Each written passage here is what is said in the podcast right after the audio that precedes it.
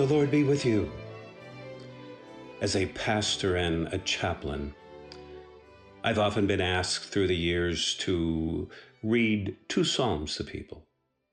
Two Psalms that just really seem to speak to and encourage people, whether, whether they're struggling with cancer or they're wanting to get ahead. You probably won't be surprised by the first psalm that I'm so often asked to read. It's Psalm 23, that great shepherd psalm about the Lord as our shepherd. The next psalm I am often asked to read is Psalm 139. It, it is a wonderful psalm, a psalm that my wife and I read together most every night before we go to sleep. I don't have time today to look at the entire psalm, but but I do want to introduce it and to talk more about it in the next Selah.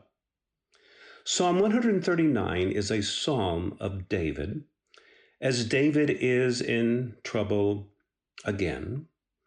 David is surrounded by enemies, people seeking to put him to death. And this psalm gives us insight into what is David's boldness, his fearlessness, that, that all come from David's confidence in God's omniscience. That is David's confidence that, that God knows everything. But, but not just that God knows everything, but that God knows everything about David, as God knows everything about you, about me. For David, that is encouragement, that is inspiration, that, that God does know everything about us. My wife Rita and I just returned from being with our grandkids. And I don't think you'll be surprised when I tell you that I want to know everything about our grandkids. I mean, not because I want to catch them doing something wrong and punish them, but but I want to know everything about our grandkids, well, because I love them. And so David begins Psalm 139 in the midst of trouble. He is praising God for knowing everything about him. David writes in verse 1 O Lord, you have searched me and known me. The Hebrew word translated search is a word that was used for searching for gold or silver. You see, God has taken the initiative to get to know David, to search him out, to know him like a lover seeks to better know the beloved. So th- this is not a Santa Claus kind of checking out to see who's been naughty and nice, but no, this is God wanting to know everything about you to know you inside and out, to know what makes you tick. The Hebrew word translated here as known is, is, is not to know about you, but it is to know you experientially, to know you relationally, to be in relationship with you. And, and so that gives David courage as he is surrounded by his enemies. Verse 2, David continues in praise of the Lord. You know when I sit down and when I rise up. Here, David is using a figure of speech that is common in the Hebrew scriptures. The figure of speech is called merism. That's M E R I S M. And, and that's where the whole is expressed by stating the opposites.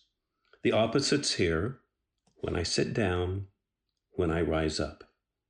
That, that means the whole of your life. That, that God knows you from the moment that you get up in the morning to the moment you go to bed at night because God cares about every part of your whole day. David continues praising God.